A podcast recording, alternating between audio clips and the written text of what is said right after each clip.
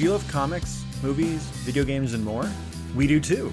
Join me, Josh Scar, and my cast of colorful co-hosts on Talking Smack. Look for our yellow and red icon on Apple Podcasts, Spotify, Good Pods, and other podcast players. Try to run away from me, so I hit him with my shoe again! How far are you going? L.A. Not many people stop for a guy these days.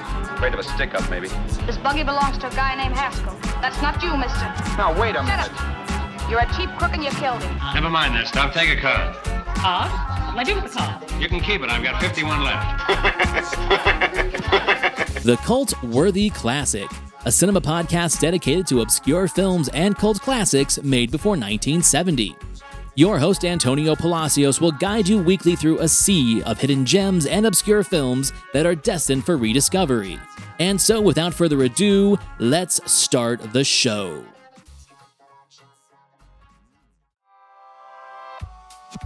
Hello and welcome to the show. My name is Antonio, and this is the Cult Worthy Classic. Now today marks the very first episode of My Personal Journey with Martin Scorsese. Now, I mentioned a few episodes ago that I was going to be doing an ongoing series of me going film by film through the BFI's documentary, A Personal Journey with Martin Scorsese through American Movies. This documentary that came out in 1995 was about 5 hours of Martin Scorsese going through all the films that inspired him to be the filmmaker that he is today. Silent films, musicals, action films, crime films. His taste in films covers the entire gambit of cinema history.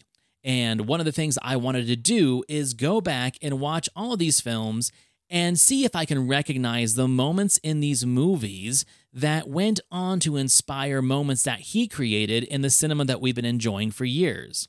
So the very first film on the list was 1952's The Bad and the Beautiful.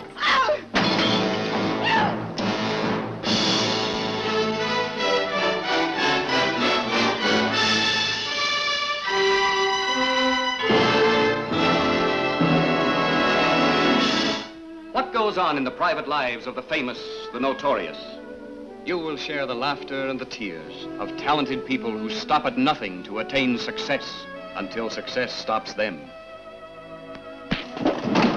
Of romantic people who fight for love. Now, very rarely does a film that focuses on an unsavory character feel so engaging. Citizen Kane, Scarface, American Psycho, all these films featured an anti-hero, if you will. A character that we connect ourselves to as we follow them through their humble beginnings to their expected and sometimes deserved demise. But this film rings a little bit different. We attach ourselves to an anti-hero, so to speak, through the recollections of three individuals whose lives were changed by the actions of said character. But more than anything, it's the depravity and the degeneration of Hollywood, the town that made a picture like this possible, that allows us to follow the anti-hero from point A to point B, leaving us hungry for more. Now, the film, of course, is Vincent Minnelli's Hollywood exposé, The Bad and the Beautiful, a cautionary tale of power and manipulation as told through the lives of three people that have been sucked into the system by the same man. Jonathan Shields, brilliantly portrayed by Kirk Douglas. He plays the son of a powerful film magnate who left nothing to his family after his death. Eager to not only match his father's success, but outdo it, we spend the film following the stories of a struggling director, an insecure actress with a tendency for self-destruction, and a now-famous writer who succumbs to Shields' charm and manipulation with promises of fame and success, only to find themselves at the end of their rope when Shields is done with them. Now, as they are called upon to help Shields in a new hour of need, we see flashbacks of each character's experience. Oddly, though, if it wasn't for their disastrous relationship with Shields, they would have not found success after rising from the ashes. Beautifully shot in black and white, Minnelli plays with shadows and light as we go through the ups and downs of the characters in the story. the ironic and satirical representations of industry relationships between producers, directors, writers, and actors is not lost on the viewer, thanks to the brilliant script by Charles Schnee, based on the novel Tribute to a Bad Man by George Bradshaw. With fantastic performances, moving music, and the whole concept of a film within a film, as later portrayed in classics like The Player and Day of the Locust, this is a must-see for any film enthusiast, especially of old Hollywood.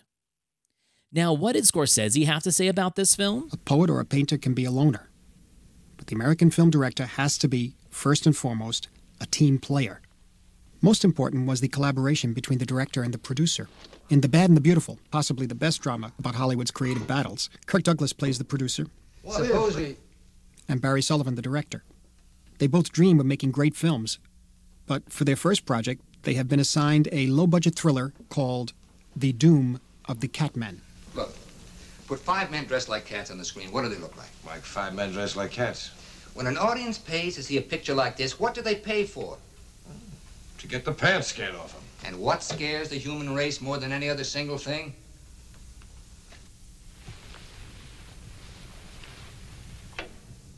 The dark.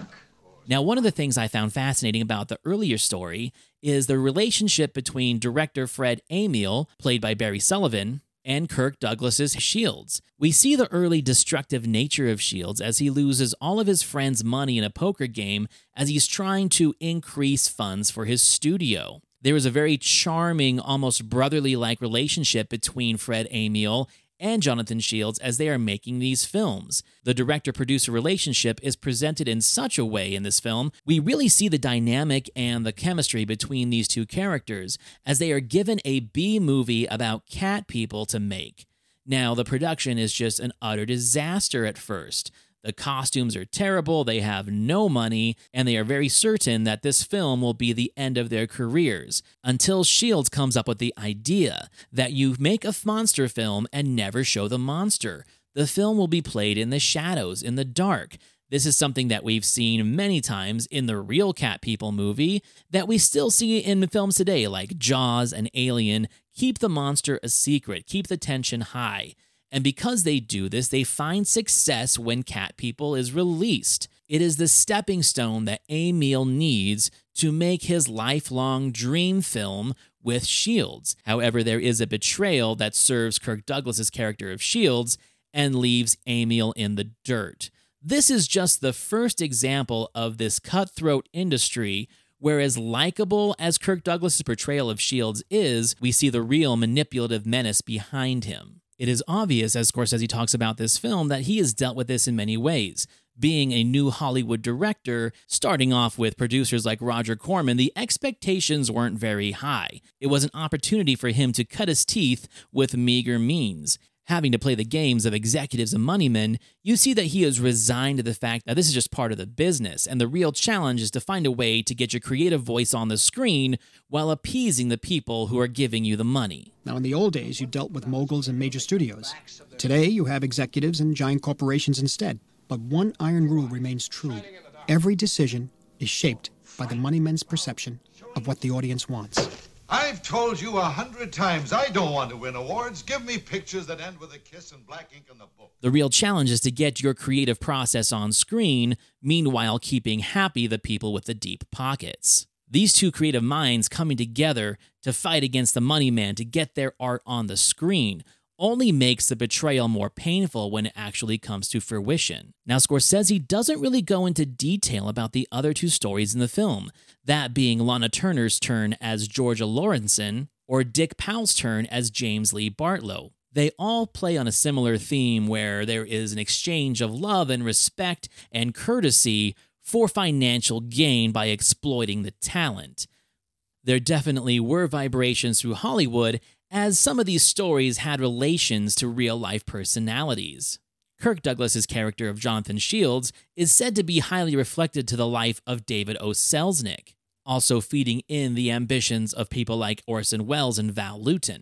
Val Lewton's film Cat People is clearly the inspiration for the Shields-Amiel film Doom of the Cat Men as represented in the movie. Now, the character of Georgia Lorrison, played by Lana Turner, is often thought to be a reflection of Diana Barrymore, daughter of the great actor John Barrymore. However, it has also been said that Vincent Minnelli's wife Judy Garland and her addiction to alcohol was also referenced in this character, being difficult on the set and succumbing to addictions due to childhood and teenage trauma in the industry.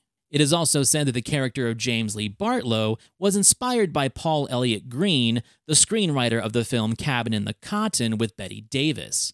So with all the vibrations through Hollywood as this film comes out, kind of holding a reflective mirror against Hollywood itself, like I said, the film is a cautionary tale that Scorsese took very seriously. Now, if I was to go back and look at this film stylistically to see where Scorsese saw moments that he would emulate in future projects, I would say a lot of it has to do with Vincent Minnelli's use of crane shots, even in what seems like would be a very simple shot inside a house or a hotel room. Minnelli is a fan of moving the camera in and out as if the camera is a character itself. Now, Scorsese often uses tracking shots and dolly shots and Steadicam, but these crane shots coming high to low into characters' faces is something that I would say Martin Scorsese definitely put into his little toolbox and is all the better for it. Now, the film was a massive success, winning several Oscars that year. Gloria Graham for Best Supporting Actress, Charles Sheen for Best Screenplay, Best Art Direction, Best Cinematography, and Best Costume Design. It is definitely a film to be recognized. Now, there is a captivating scene later in the film where Jonathan Shields has an argument with a director that's supposedly based on Erich von Stroheim about the dimensions of the scene that the director is capturing. There is a disagreement between what the producer wants to see in the scene and what the director wants to see in the scene. Again, this is something very relevant to when he's talking about the director and producer dynamic, especially in the time of old Hollywood.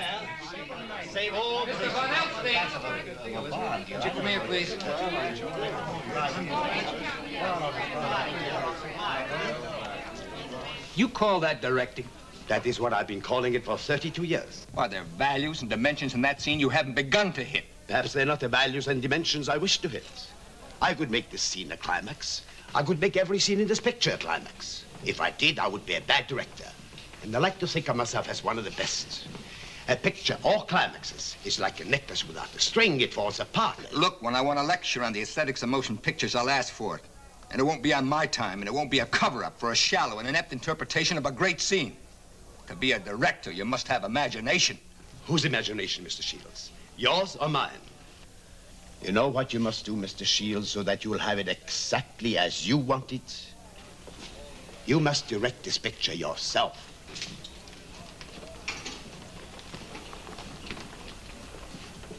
To direct a picture, a man needs humility. Do you have humility, Mr. Shields?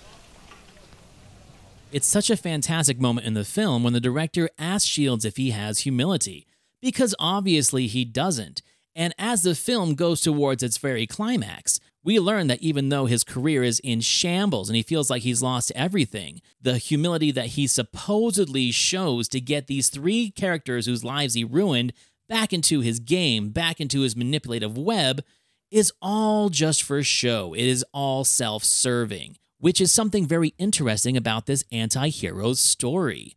The ambiguous ending of whether or not he's learned his lesson after all these years. Now, after watching this film and hearing Scorsese talk about it, there is something he mentions towards the end of his discussion about this picture that's really fascinating. His metaphor for film as an addiction, the desire to seek more, to talk about it more, to absorb more, is very relevant with someone like me who spends all week watching movies and talking about movies and sharing his love for movies with people who I haven't even met. Film is a disease, Frank Capra said. When it infects your bloodstream, it takes over as the number one hormone. It plays Iago to your psyche. And as with heroin, the antidote to film is more film. So this first film on my personal journey with Martin Scorsese was an excellent introduction to what I have coming for you.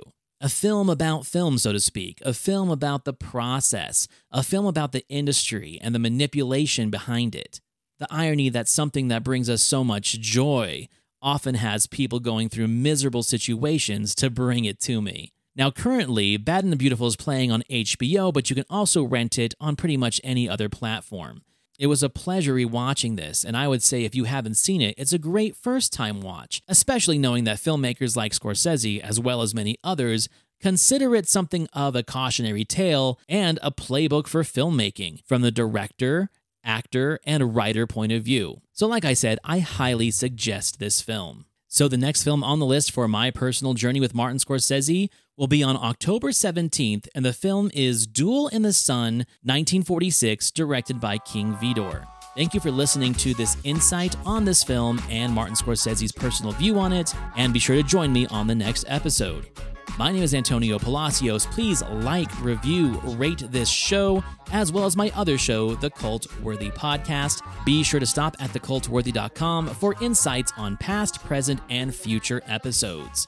Thank you for joining us. I'll see you next week.